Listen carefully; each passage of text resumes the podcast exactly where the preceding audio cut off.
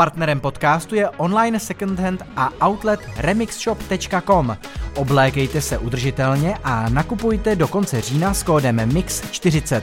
Sleva 40% platí pro první nákup. Posloucháte podcast týdeníku Respekt. Dnes o našem novém speciálu Jak se pozná dobrá práce. Na tuhle zastřešující otázku nabízí odpověď velká porce článků, analýz i rozhovorů a dnešní podcast nabídne jen jedno interview jako takovou ochutnávku. Podnětný poslech vám přeje Štěpán Sedláček. Hostem podcastu je personalista a headhunter Jan Bubeník ze společnosti Bubeník a Partners, kterou založil a spoluvede. Dobrý den. Dobrý den. Tak když se řekne dobrý šéf, vy jste v branži dlouho, vybaví se vám nějaký konkrétní člověk, třeba i pro kterého jste vy osobně pracoval, na kterého myslíte? Vybaví se mi několik lidí, eh, které považuji za dobré šéfy, ale ten šéf je vždycky, já si myslím, že to označení je vždycky velice situační a kontextuální. Někdo je dobrý pro eh, firmu, která teprve vstupuje na trh, já mu říkám třeba ledoborec, který opravdu umí provalit ty ledy a dostat se na trh, který vypadá už obsazený. Někdo je daleko lepší pro firmu, která třeba vyvinula dobrý produkt, má ho třeba oskoušený na dvou, třech trzích a teďka ho chce expandovat globálně. Eh, to je zase úplně jiný druh dovednosti a zkušenosti a něco jiného, úplně jinou osobnost a jako dobrého šéfa potřebujete do krizové situace, kdy ta firma v podstatě umírá a vy tam potřebujete něco jako válečného polního chirurga, který odřízne ty téměř mrtvé eh, končetiny, tak aby zachránil zbytek organismu, ale každý z těch lidí je vlastně dočasný a úplně jiný vůdce. No je za vás užitečné mít v hlavě nějaký vzor nebo ideální postavu manažera, šéfa, ke kterému se nějak vztahovat? Ne, já si myslím, jako neexistuje jediná nejhezčí žena. To by tady byla opravdu dlouhá fronta a spoustu frustrovaných mužů. Eh, jsou opravdu eh, lidé, kteří se hodí v tu chvíli eh, pro tu firmu a pro tu situaci na trhu, pro tu konkurenci, pro tu úlohu, pro ten stav a morálku toho mužstva. Nemůžete říct, že je tady jako jedna škola toho, správného a jediného managementu. Jsou asi obecné věci, které správný nebo dobrý šéf eh, by měl mít obecně. A to je prostě důvěra, respekt, nějaký druh férovosti, schopnosti komunikovat eh, s těmi lidmi a jít příkladem. Platí za vás, že dobrý manažer vlastně dokáže vést jakoukoliv firmu, že je vlastně jedno, jestli ten podnik vyrábí šrouby, tisknou noviny nebo třeba hledají nové talenty.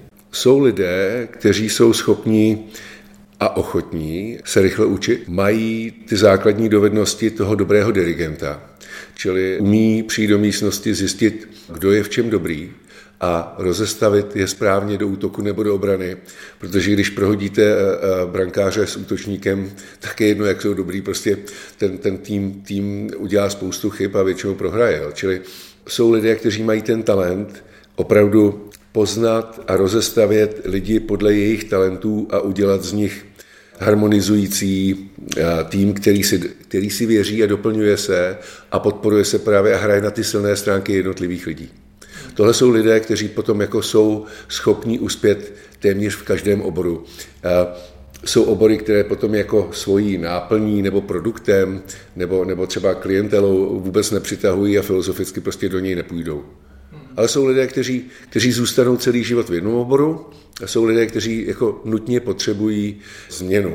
Jo, a, a vysloveně si oni říkají a aktivně ji vyhledávají a jsou v ní dobří. Je důležité mít na paměti nějaké techniky, eh, jak právě mm, si ten šéf nebo manažer eh, zvědomuje, jestli už je ten čas třeba jít dál, nebo jestli to, co dělá, ho baví, dělá to dobře ještě? Je to většinou zpětná vazba od různých jako druhů, jako od, od různých stakeholderů. Jestli jsou to zákazníci, jestli jsou to vaši majitelé nebo nadřízení, jestli jsou to kolegové podřízení, dodavatelé, dobří šéfové si tuhle tu teplotu měří a nechávají změřit od, od různých uh, uh, lidí, kteří s nimi interahují a když zjistí, že už asi všechny anekdoty řekli nebo je opakují a už se jim ty, jak tenkrát do učebnic na gymnáziu už, už tam eh, vpisovali ty žáci pozor, teď přijde vtip.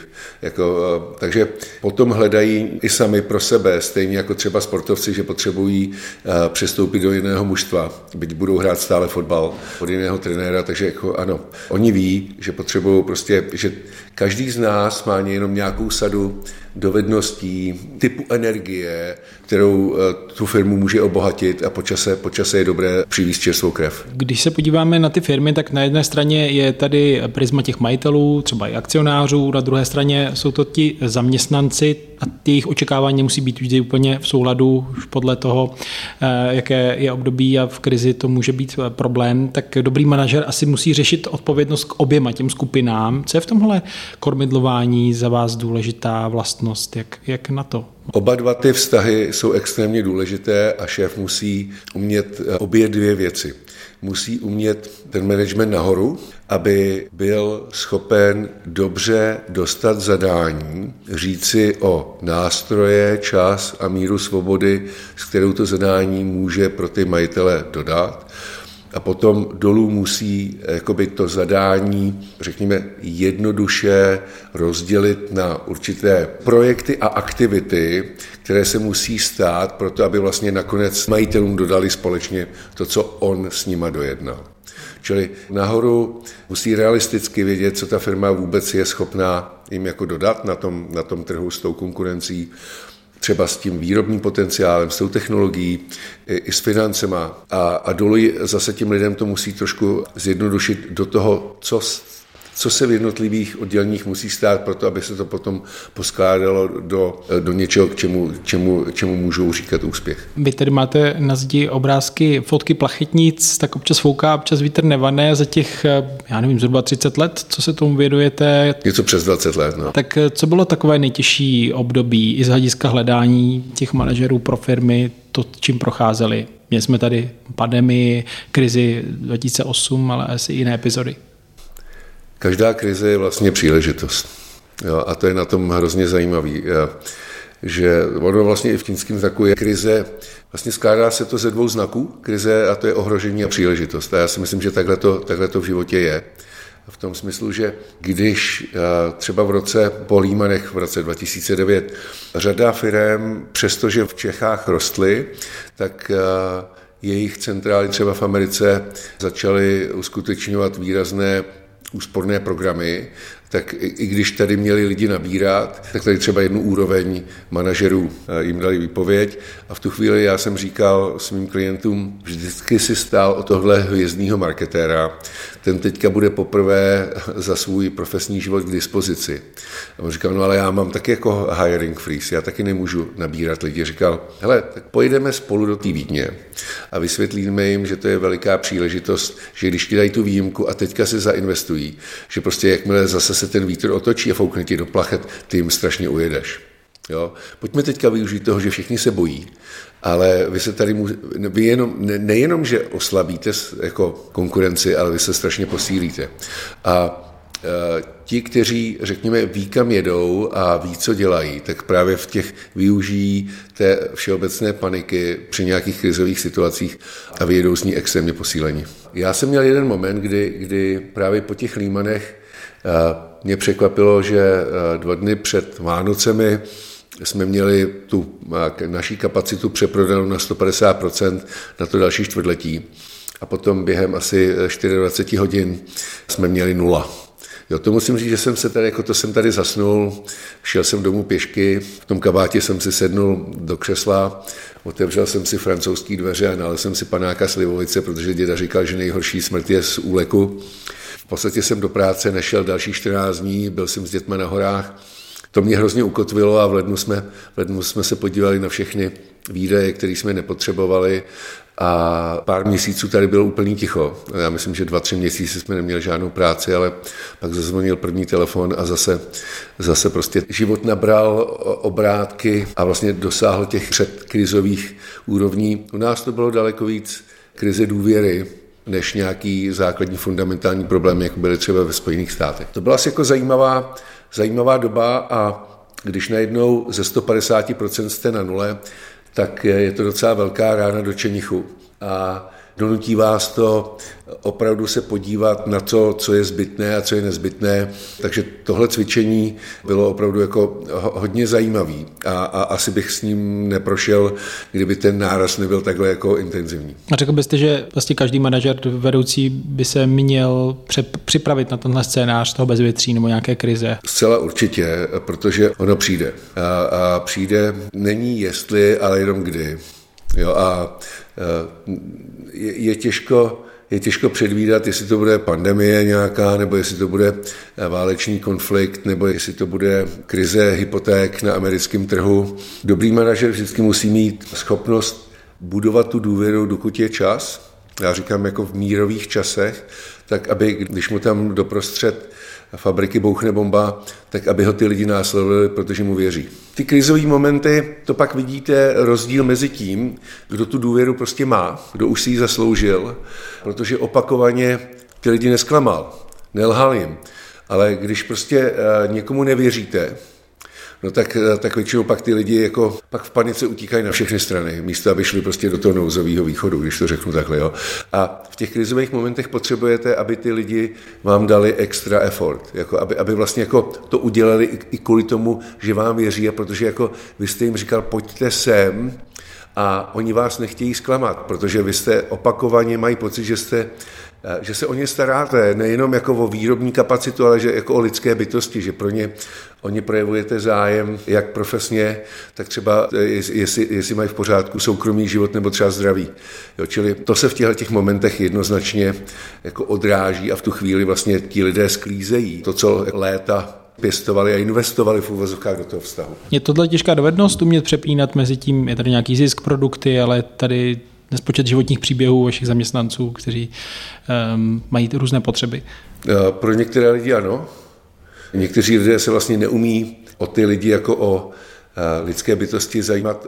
Ona jakákoliv pozice moci, jestli v politice nebo v top managementu, kdy rozhodujete o spoustě, spoustě peněz, o tom, kdo zakázku dostane, kdo bude povýšený, kdo dostane bonus, tak to přitahuje spoustu jako sociopatů, jako je jednoznačně ve výzkumu potvrzený že pozice jakékoliv moci a rozhodování přitohuje tenhle druh lidí v daleko vyšší míře a, a taky se tam prosazují. Třeba u těch krizových manažerů ta menší empatie jim v podstatě dává, je, je výhoda, protože umí potom udělat rychlé, byť negativní rozhodnutí a nejsou jimi emočně ovlivněni, ale pro dlouhodobé budování kultury je ta schopnost vnímat lidi jako Eh, lidské bytosti a individuality je jednoznačně eh, jako nezbytná. A dneska třeba mladí lidé větují až 30% svého příjmu, aby šli k někomu, kdo má jako pracovat pro šéfa a pro značku, která se chová slušně ke svým zaměstnancům, ke klientům, která se chová slušně ke svému okolí, k životnímu prostředí. A dneska víc než jindy jsou ty informace k dispozici o tom, jak se tam cítí lidé, kteří odešli. Dneska se můžete podívat jako na LinkedInu nebo na, na, na jakýchkoliv jiných sociálních sítích, kdo tam třeba pracoval nebo kdo tam pracuje. Jsou vysloveně jako chatroomy a weby, kde ty lidé si vyměňují tyhle ty informace, takže oni si berou třeba přes profíky, jako jsme my, reference na vás, tak vy si umíte vzít reference zase na ně.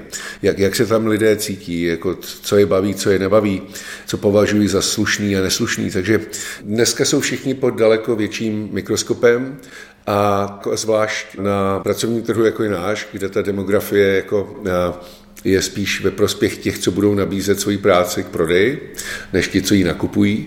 Takže, říkáme, dlouhodobé nepsané rezumé té firmy bude strašně moc rozhodovat o tom, jestli, jestli pro ně ti mladí, chytří lidé budou chtít pracovat nebo ne. Je to třeba rada, kterou dostane klient od Headhuntera, podívejte, hledáte krizového manažera, tohle je trochu psychopat, ale na ten řez na jeden rok, dva, dobrý šéf. Jo, jako je to dobrý nástroj na tu operaci, kterou chcete provést. Jo, ale i ti lidé musí samozřejmě eh, mít nějaké základní sociální, musí respektovat nějaká pravidla. Jo, a eh, samozřejmě ti lidé, kteří ta zásadní pravidla jako eh, překračují, tak většinou musí z kola ven, a nebo, nebo si je potom už jako, nebo musí začít podnikat sami. Je z vašich zkušeností ten eh, manažerský přístup v Česku, ve firmách tady více než 30 let po končení těch experimentů s centrálně plánovaným hospodářstvím nějak specifický, nebo už vlastně není velký rozdíl? Jsou firmy, které vedou do dneška jejich zakladatelé, a ty samozřejmě specifické jednoznačně jsou, protože tam ten otisk eh, toho otce zakladatel, který třeba hraje eh, hned deset ředitelských rolí, je, je evidentní. To je, tam je Bůh a soudce a prokurátor a, a, a kat v jednom. Když se podívám na firmy, které třeba mají mezinárodní eh, vlastnictví nebo jsou pobočky nadnárodních firm, tak tam samozřejmě v mnoha případech jako je to standardní a musí tam platit základní jako minimální standardy, které jsou jako běžné po celém, po celém světě. To je asi docela rebus hledat potom pro takového otce zakladatele, nástupce, když... To, to opravdu není vůbec jednoduché, protože on s tou firmou vyrostl krok po kroku z té garáže až třeba teďka do, do firmy, která může mít tisíce zaměstnanců. A když, když všechno vlastně důležité dělal sám, tak pak ho musí třeba nahradit deset lidí. A to je i pro ně mentálně, eh, mentálně strašně složité, protože říkají, pane Bubeník, já jsem to dělal do teďka sám a zadarmo. Teďka tady každý z těch borců chce několik milionů ročně. Jak mi to vysvětlíte? Říkám, vy to máte v té hodnotě té firmy. A jestli chcete vzít to riziko, že prostě vás, do vás někdo nabourá a ta firma vlastně skolabuje, protože nebude mít žádný management, tak fajn, to je vaše rozhodnutí, ale myslím si, že je lepší si vzít jako životní pojistku v tom, že i to riziko toho managementu rozdělíte na 10 lidí, který každý bude mít jako nějakou oblast, eh, kterou bude znát dobře, ale vlastně když vám onemocní jeden, tak vám, ne, tak vám neodejde, řekněme, hlava deseti různých oddělení. Čili my se téhleté věci nástupnictví v rodinných firmách eh, věnujeme systematicky asi 4-5 let a je to samozřejmě daleko víc o té psychologii, o budování důvěry s tím, s tím zakladatelem, aby se ideálně posunul do majitelské pozice, aby o tom předání začal přemýšlet dřív, než to vynutí nějaká krizová situace, jako je nemoc nebo jako je havárka nebo nějaká krizová situace v rodině a aby uspořádal vztahy v rodině, aby vlastně se začali vůbec bavit o tom, jak ten majetek by měl sloužit kvalitnějšímu životu a vztahům v té rodině, a ne, aby se o něj poprali a povraždili. A jak, to je jedna dimenze vztahy v rodině. Druhá dimenze je výkon manažerských uh, funkcí a kapacity. A potom je tam, potom je tam vlastnictví a, a řekněme rozdělení těch benefitů z vlastnictví uh, té firmy. Takže to jsou tři věci, s těmi zakladateli a jejich rodinami probíráme a podle toho, jaké preference jako mají, tak jsme schopni potom ušít uh, to řešení od daní, managementu a řeknu i vlastnic, formy vlastnictví, jestli to má být nějaký, jestli to má být nějaký holding, nebo jestli to má být eh, nadace, nebo jestli to má být eh, svěřenecký fond. To opravdu záleží potom na té konkrétní situace v té, v té dané rodině. Tam asi dochází k nějakému střetu možná i generačních pohledů na tu věc a přístup eh, vůbec k práci. To si pište. Mě by právě zajímalo role z vaší zkušenosti věku, genderu v tomto ohledu, tak začněme tím věkem. Jak se liší dnes manažer 50-60 plus od člověka 20-30 plus třeba? Výrazně, jako to jsou lidé, eh, řekněme ty 55 60 to jsou lidé, kteří eh, zažili ještě poslední roky komunismu a potom ten, ten přerod. Ty divoký devadesátky eh, s tím, že vlastně ten prostor tady byl, jako když jste z nukleárního fyzika jste se chtěl stát manažerem Procter Gamble a prodá plíny, tak jste určitě mohl a naopak. Jo. A všichni měli vlastně s tržním hospodářství stejnou nulovou zkušenost.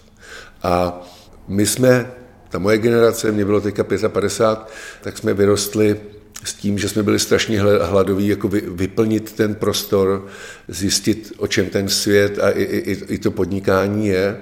Myslím, že jsme do dneška extrémně vděční za ten prostor, který jsme dostali. Myslím, že ta generace mých dětí už uh, dost, vyrostla vlastně se spoustou materiálního dostatku, ale na druhou stranu a berou to, berou to jako něco, řekněme, běžného, berou to jako bod nula. A, ale to, co se mi na nich líbí, je právě to, že se nespokojí jenom s tou materiální základnou, neptají se, co máme dělat, anebo co za to dostaneme, ale ptají se taky, jak to budeme dělat. A není jim to jedno. A myslím, že ta, že ta hodnotová orientace je něco, co mi o té mladé generaci dává dobré zprávy. A někdy jsou daleko citlivější a úzkost, úzkostnější, než jsme byli my, a vybíravější, kdo jim smí dát nabídku a pro koho oni budou pracovat koho se rozhodnou jako následovat a, a velice rychle a, a, a citlivě reagují na to, když se k ním chová někdo prostě neslušně. Jak se pozná dobrá práce? Víme to?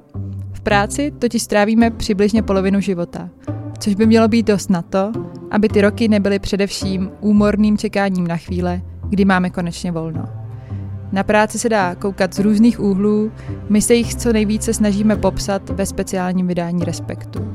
Najdete v něm například návod na to, jak si vybrat dobře kariéru, jak vypadá práce kurýra nebo třeba tvůrkyně obsahu na platformě OnlyFans, nebo také, jak by mohl vypadat čtyřdenní pracovní týden v praxi. Zároveň se ve speciálu ale věnujeme i tématům důstojné práce a překážkám, kterým na pracovním trhu během našeho života můžeme všichni čelit.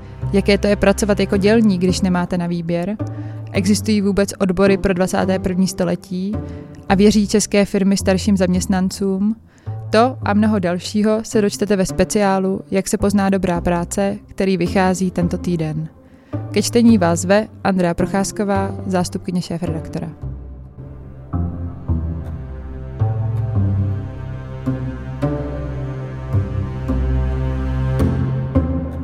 Samozřejmě v tom srovnání se stavem před 20 lety a víc, tak rozhodně více žen je na pozici špičkových manažerů, manažerek. Tak z vaší zkušenosti liší se nějak ten styl, nebo když hledá firma, hraje, eh, hledá firma špičkového manažera, tak eh, hraje tam tohle roli? Otázka pohlaví? No bohužel, já se téhle otázce věnuju už asi 20 let, jako někdo, kdo ten trh sleduje a kdo se sám přesvědčil o tom, že ženy a muži přinášejí ke stolu a do eh, manažerského stylu úplně jiné chtěné kvality. A ideální je, když jsou zastoupeny obě ty skupiny, protože říkám, je to jak když jedete na obě hemisféry. Jo, jako každá je jiná, každá eh, do té polévky přispívá jiným druhem koření, které ale o obě jako jsou chtěné a eh, měly by tam být. Ženy daleko víc pomáhají takovému eh, přirozenému participativnímu eh, stylu eh, vedení, vyvolávají ty lidi, kteří jsou spíš introvertní, ale už to řešení možná mají. A ženy jdou daleko víc příkladem, daleko víc respektují pravidla a snaží se o takovou jako udržitelnost toho prostředí. A muži jsou daleko víc, jdou přímou cestou k tomu cíli ale daleko méně ohleduplným způsobem, když to řeknu. Jo? A oni muži zase lépe třeba vynucují pravidla, jsou přímočařejší, eh, berou více rizika, takže dohromady, když, když tam máte ženy i muže, tak k tomu praporku cílové dojdete skoro stejně rychle, jenom o maličko pomaleji, ale s partou lidí, která se má ráda, eh, nejsou, já říkám, škarpy plný mrtvol a je tam prostě parta, která se má ráda a která daleko citlivěji jako dává možnost těm lidem vyniknout v tom, v čem jsou dobří. Ženy daleko líp využívají právě té diverzity a té různorodosti lidí, jejich zkušeností. Člověk, který je celý život na vozejku, tak prostě se kouká, jeho perspektiva očí je někde ve 120 cm, když to já mám 2 metry, takže jako já nikdy nemůžu vidět a, ví, jako, a, a řešit ty situace tak jako ten člověk na vozejku. A, takže jako on tam přispěje úplně jiným úhlem pohledu. A člověk, který už má prostě 70 let, tak bude koukat, tak bude sdílet nebo bude třeba mít eh, určité zkušenosti, které 30 letý nemá a, a může třeba, co se týče otázky řízení rizika, pomoct předejít některým jako zbytečným chybám, já tomu říkám, nebýt pionýrem úplně všech slepých uliček. Čili ta vyváženost lidské zkušenosti eh, a třeba s tou naivitou, eh, s, tou, s tím idealismem a s tou energií jít i do jako rizikovějších věcí, protože si neuvědomuju jejich důsledky, tak tenhle ten druh kulturní, eh, věkový, genderový a, a třeba i způsobu, jak lidé jako uplatňují svůj spirituální život, třeba jako víry, jo, tak všechny tyhle ty věci vlastně pomáhají, pomáhají těm firmám, které jako umějí využívat té různorodosti k tomu, že jsou inovativnější. Protože prostě ti lidé, každý tam přináší jiný druh pohledu. A když jsou schopní se na to koukat, tak z toho většinou vydestilují něco, co je novýho. To většinou je konkurenceschopný a pak je to teda i, i ziskový. Takže firmy, je na to řada studií, které mají třeba eh, Vypadá to, že ta kritická hranice je 30% zastoupení toho druhého pohlaví, nebo aby, aby tam to druhé pohlaví mělo aspoň 30% zastoupení skrz tu společnost, tak bývají třeba o 50% ziskovější a zároveň se tam lidé daleko líp cítí. Čili jako spokojenosti těch zaměstnanců jsou tam vyšší a zároveň ta firma je prostě ziskovější. Kdo by o tohle nestál? Jo? A takže eh, a zároveň jako z pohledu eh, prostě jenom člověka, z humanistického pohledu, eh, z pohledu otce, který má dva kluky a dvě holky, tak prostě nechcete, aby vaše eh, děvčata byly, byly nějaký jako druhořadý občané. Ženy jsou znevýhodněné platově dlouhodobě. Vy to asi máte možnost trochu sledovat při vaší práci, že ty nabídky se liší, tak mění Já se to? Musím říct, že za, za tu praxi my jsme nikdy, eh, my jsme teda jako, kdyby klient nám řekl, že ženě, eh, já nevím, na pozici finanční ředitelky bude, jako, že by dal o 25% míň, což je třeba, řekněme, ten, ten ten rozdíl eh, na, na řadě eh, pozic, ty jsou daleko víc v těch nižších pozicích než, než v top managementu.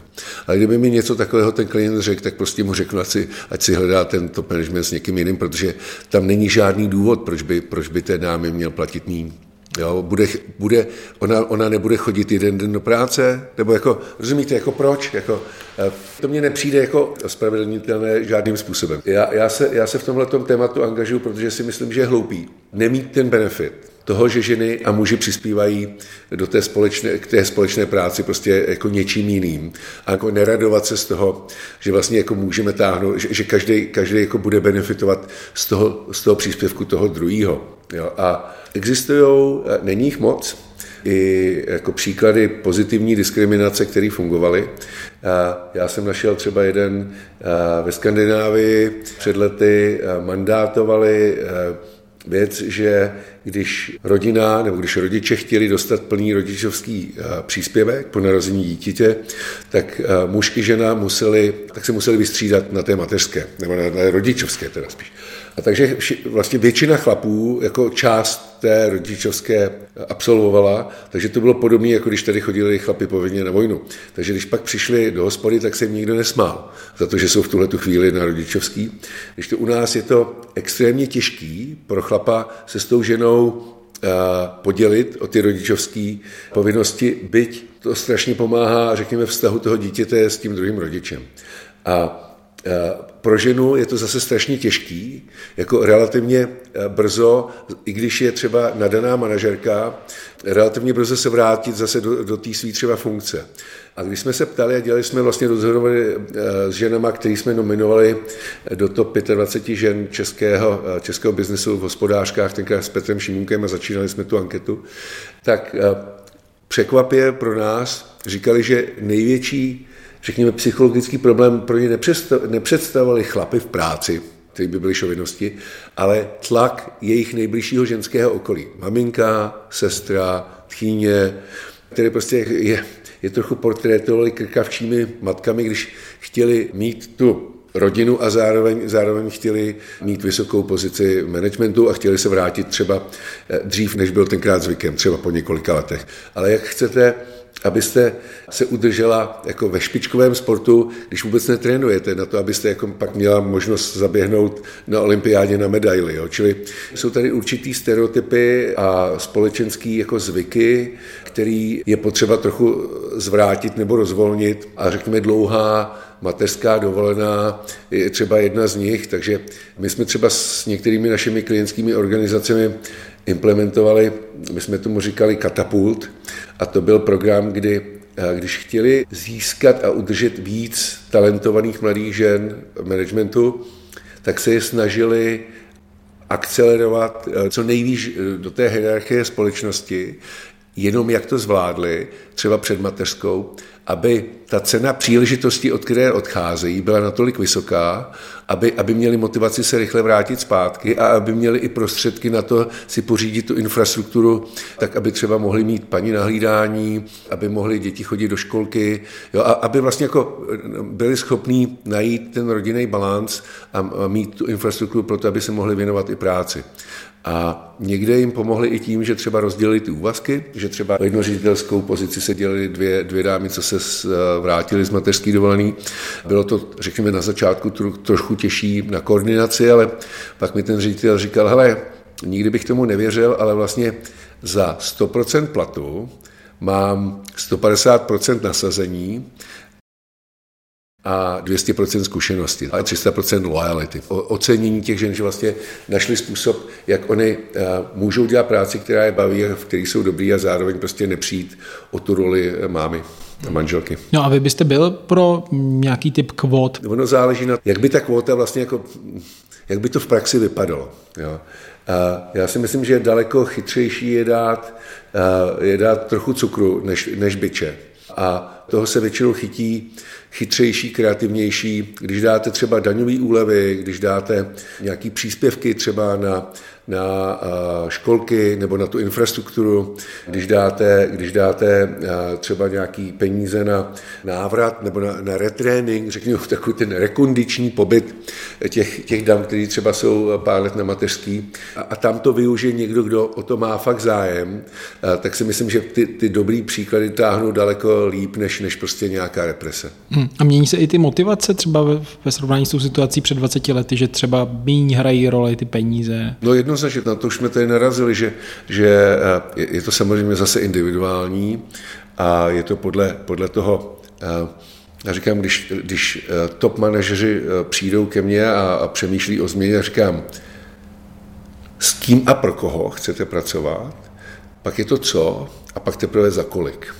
A vaše individuální svoboda či nesvoboda alokace váhy, na tři, na tři tyhle ty věci vám teprve dává to, jestli ta příležitost je pro vás třeba atraktivní nebo ne.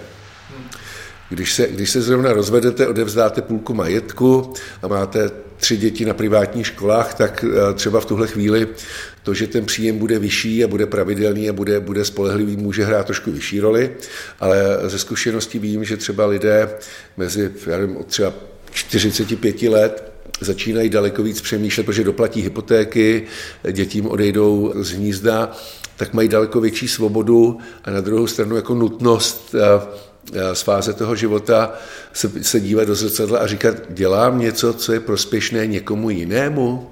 Já říkám, že hlavně mužský si staví jako pomníky v té druhé půlce života, jestli to je páně Kavánkovo sídlo ČSOB v Radlicích, nebo je to nová fabrika pro někoho jiného. Eh, může to být, může to být eh, já nevím, nějaká akvizice, ale může to být třeba i rebranding firmy, nebo, nebo může to být i, řeknu, duchovní eh, pomník v tom, že prostě přejdu na nějaký dru, druh hodnot a prostě nebudu teďka pracovat, nebo nebudu vyrábět v zemi, kde používají dětskou práci, a nebo, nebo vypouštějí, vypouštějí sajrajt do ovzduší nebo do vody.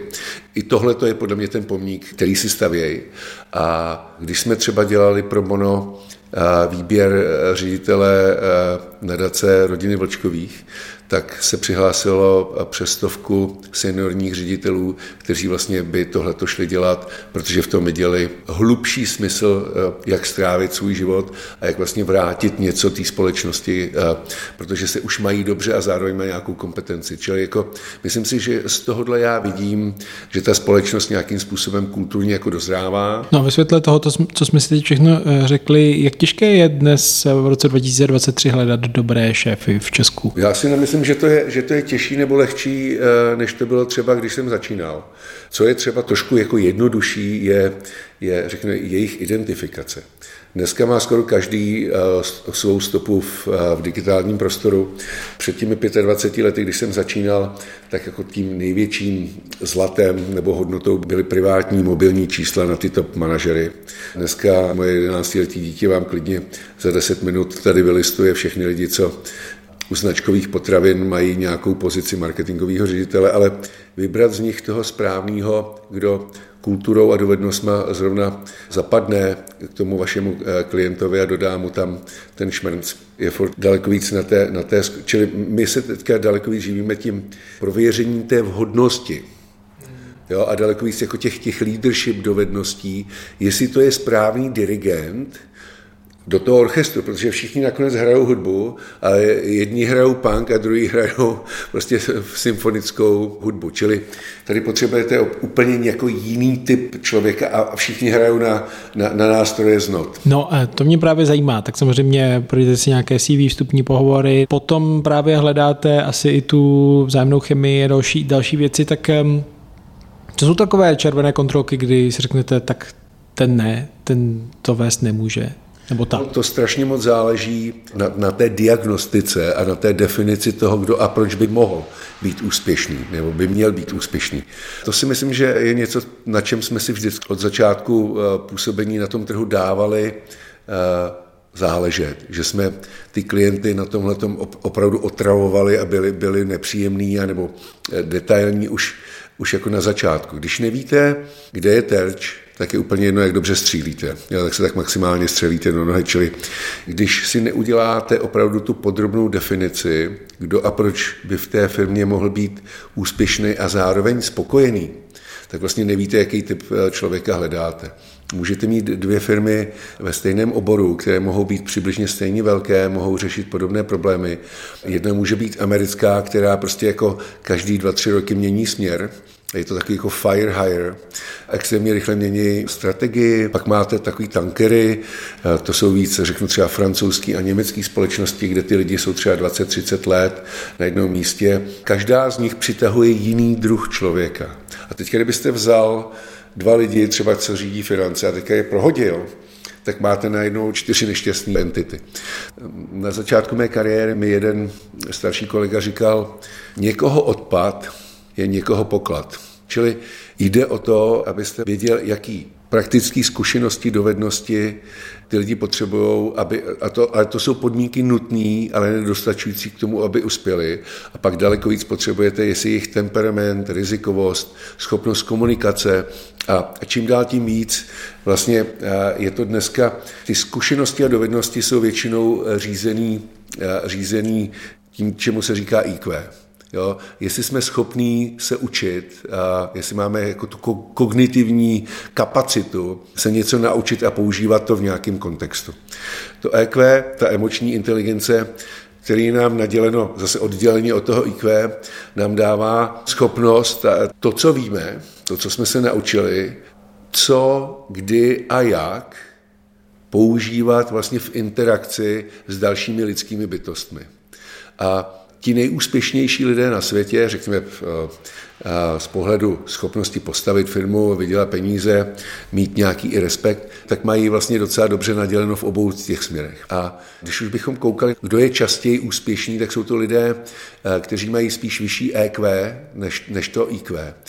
Ty, ti lidé, kteří mají vysoké IQ, jsou většinou specialisty, jsou to třeba vědci, ale schopnost dneska vést jako větší kolektivy a ovlivňovat taky klienty, dodavatele, vlastně být schopen jako v dobrém slova smyslu zblbnout to okolí pro váš cíl, tak to musíte mít opravdu eh, dobrý talent v tom EQ, ale na druhou stranu musíte mít aspoň základní nějakou schopnost vlastně se učit a reagovat, jako mít tu základní znalost, ale pak potřebujete mít i to charisma a schopnost prostě komunikovat s lidma a vést je, eh, protože spoustu znalostí dneska právě obstará internet nebo, nebo umělá nebo jakákoliv jiná inteligence.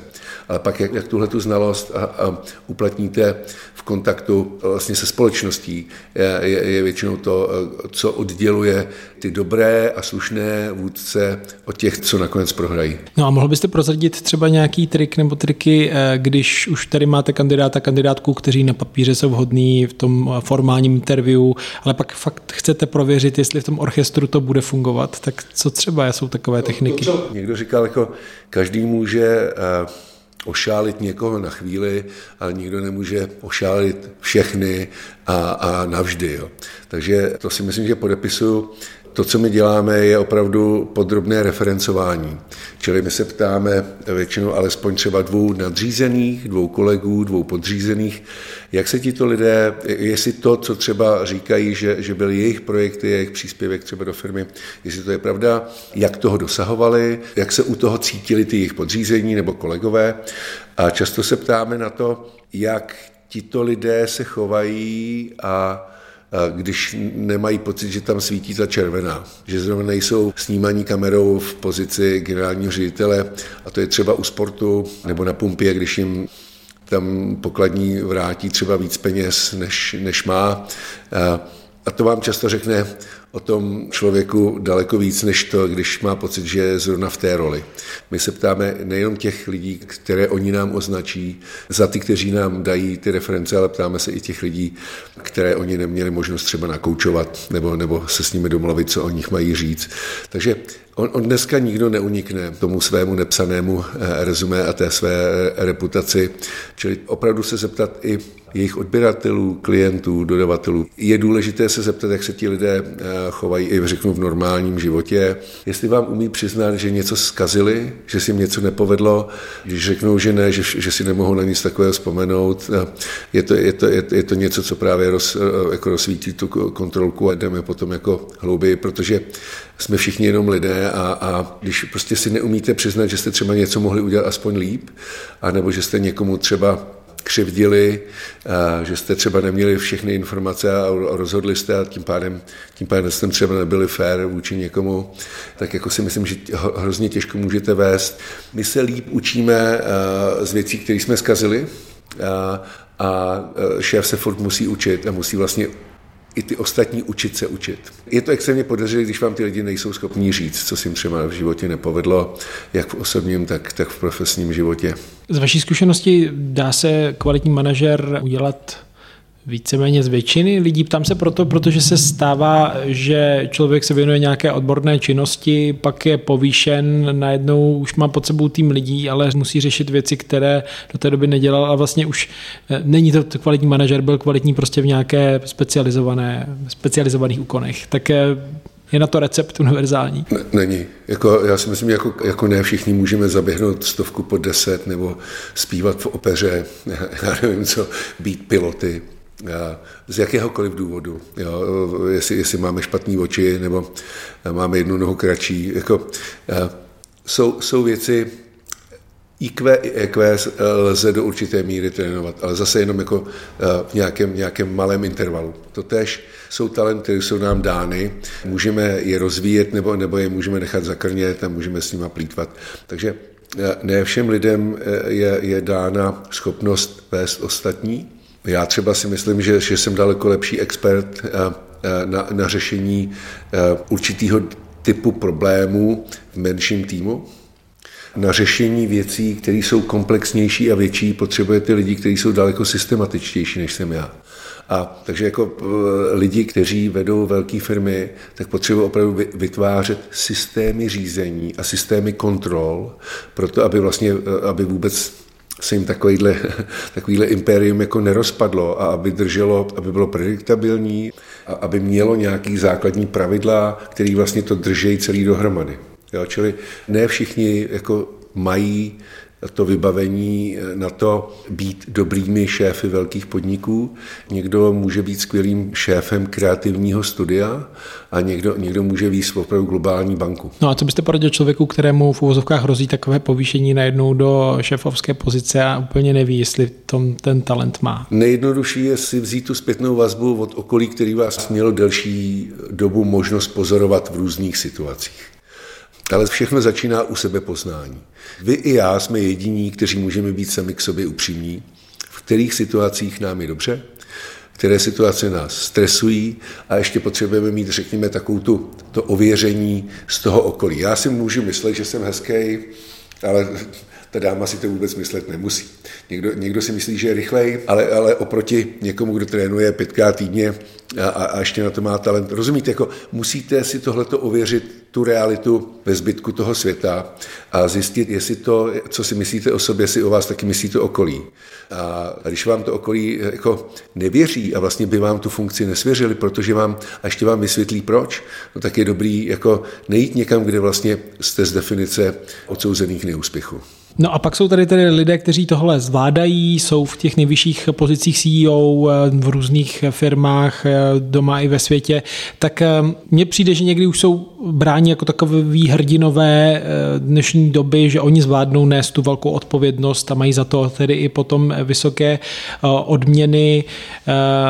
Vidíte tam nějaký problém v tom, v tom obraze, jak, nebo co si lidé promítají do, do pozice těch, těchto nejvyšších manažerů, který potom dávají i třeba rady do života a podobně? No jsou lidé, kteřím to věřím, jsou lidé, kteří v těch pozicích, kteří jsou považováni za úspěšné, třeba tím, jak vydělali, kolik vydělali peněz nebo jakou, jak velkou firmu vedli. A těm to prostě nevěřím, protože si myslím, že často ty slova se liší od těch jejich činů, nebo od, od toho, co ta firma opravdu nakonec dělá. Takže ano, jsou lidé, kteří i já považuji za hrdiny, že jdou prostě vzorem. Kdo je pro vás hrdina? Těch je spousta a pro, pro různé důvody. Jo. Já třeba lokálně se mi líbil Tomáš Salamon v tom, jakým způsobem byl ochoten jako šéf eh, velké banky a vlastně jako šéf třeba bankovní asociace zaujímat hodnotové postoje, jednoznačné hodnotové postoje ve veřejném prostoru, jestli to bylo, eh, co se týče já nevím, sektorové daně nebo, nebo třeba uprchlické nebo energetické krize a nutnosti velkých firm níst nějakou společenskou zodpovědnost. No a pak je ta odpovědnost v tom, někdy, to se teda ukázalo kolem té krize bankovní, kdy vysocí manažeři, kteří se na tom podíleli, dostávali samozřejmě zlaté padáky, eh, tak ehm, jak to nastavit, aby ta odpovědnost odpovídala, že si ten člověk neřekne, tři roky tady vydržím, ponesu to riziko a pak ta firma může jít do kopru klidně? Je to hlavně odpovědnost těch majitelů. To je jako jednoznačně, protože jako majitel máte právo si tu, eh, si tu hodnotu rozhojňovat nebo s ní plejtvat. Takže na vás je si vybrat, to většinou jsou akcionáři těch velkých firm, kteří tam uplatňují právo jmenovat a vybrat si lidi, kteří, kteří povedou ty firmy. Oni mají zase tu povinnost je kontrolovat, je úkolovat a odměňovat a případně je vyhazovat. Takže na to není žádný jiný recept než určitý druh veřejné kontroly, a to, aby, aby třeba lidé jako si nekupovali akcie firm, které prostě se nechovají eh, i, i třeba ke svým zaměstnancům nebo třeba ke klientům nebo, nebo, nebo prostě k, eh, k životnímu prostředí nějak jako rozumně a srozumitelně. Vás lidé znají také jako jednoho ze studentských vůdců sametové revoluce. Sám jste taky nějakou dobu byl poslancem ve federálním schromáždění, myslím půl roku zhruba. Um, a taky se netajíte tím, že se na vás obrací politici, konkrétně jste, myslím, v jednom rozhovoru zmiňoval Andreje Babiše, který uh, chtěl od vás, nevím, si radu nebo přímo vás zaangažovat tehdy, když vstupoval do politiky. Pomáhal jste Ladislavovi Kuberovi s výběrem kancléřky Jany Vohralíkové, která je dnes tedy kancléřkou eh, prezidenta republiky na hradě, kterého vy jste taky dlouhodobě podporoval. Přemýšlíte někdy o tom, že byste se i vy sám do té politiky pustil, nebo eh, že byste zúročil ty své zkušenosti z personalistiky tam? Tuhle otázku spíš dostávám jako z toho externího prostředí. Jo. A, ale já mám, já mám ještě jako ty moje mladší děti, těm je 8 a 11 a mám rád, a mám rád svoji práci a mně připadá, že v té jsem kompetentní, umím jí a, a nikdo jiný za mě nebude jako tátou těm mým dětem. A, a takže to, to je teďka pro mě priorita. Já si myslím, že, že možná za jiných, až je vyvedu z nízda a já nevím, třeba, třeba mě to bude připadat už jako, že už jsem v tom svém oboru že to třeba se bude opakovat, nebo, nebo už mě to nebude bavit. Jako, já doufám, že nebudu, do politiky nikdy nebudu už muset jít, protože jsem, to, jsem, jsem do toho šel uh, prostě za nějakých jako spíš krizových situací, kde jsem měl pocit, že to eh, dobro a zlo je, je taky jednoznačně definovaný, eh, že prostě jako nešlo v tom jako nebýt zaangažovaný a považuji se daleko víc za, řeknu, aktivistu, jak lokálně, tak třeba i, i mezinárodně, eh, než, než, za, než za prostě jako politika, ale můžou být situace, kde, kde, kde zase třeba budu mít pocit, že je potřeba do toho vletět i osobně, Eh, protože když prostě si to necháme líbit, tak to za nás jako nikdo jiný neudělá. Ale tady jsem, jako myslím si, že jsem rád, že, že, že jsou lidé, kteří v tuhle chvíli, jako je třeba současný prezident, našli tu odvahu a energii prostě do toho veřejného kolbiště vstoupit, protože si myslím, že ta cena, kterou za to ti lidé platí, eh, je nemalá. No, tam ještě mířím právě eh, k té ceně, protože vy znáte oba ty světy biznisu, nahlédl jste také do politiky, tak jak se liší ta cena za vás? Být dobrým šéfem a být eh, dobrým šéfem ve veřejné službě? v České republice. Když to děláte dobře a jste zodpovědný, tak obě dvě věci jsou extrémně namáhavé a zodpovědný. Výhoda a nevýhoda řeknu, soukromé sféry nebo biznesu je to, že tam máte nějaký druh eh, jako srovnání, což je třeba návratnost kapitálu, zisk, jo, podíl na trhu. Jsou věci, které jsou, řekněme, objektivně měřitelné a můžete je srovnávat třeba i mezi obory, jo, když, když to vezmete z toho finančního hlediska třeba.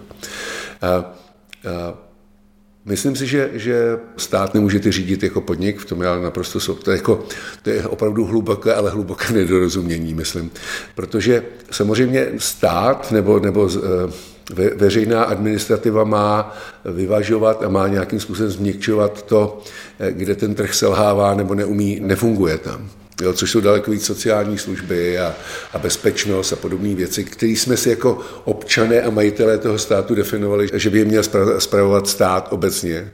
A kdybychom porovnali, tak si myslím, že eh, daleko častěji by uspěli lidé z privátního sektoru eh, v politice a myslím, že daleko méně by, by uspěli politici eh, v řízení soukromých firm. Jako ti lidé, kteří jsou dobří, kteří to berou jako veřejnou službu, tak eh, ty já strašně obdivuju a, a, a mám k ním extrémní respekt, že ty opravdu dělají eh, ten náš život daleko kvalitnější a, a zároveň podobný respekt mám k lidem, kteří eh, jsou ochotní níst tu zodpovědnost a jsou schopní být jako inspirativními, inovativními lídry a přinášet na trh nové léky, nové služby, jo, ať je to, co je to.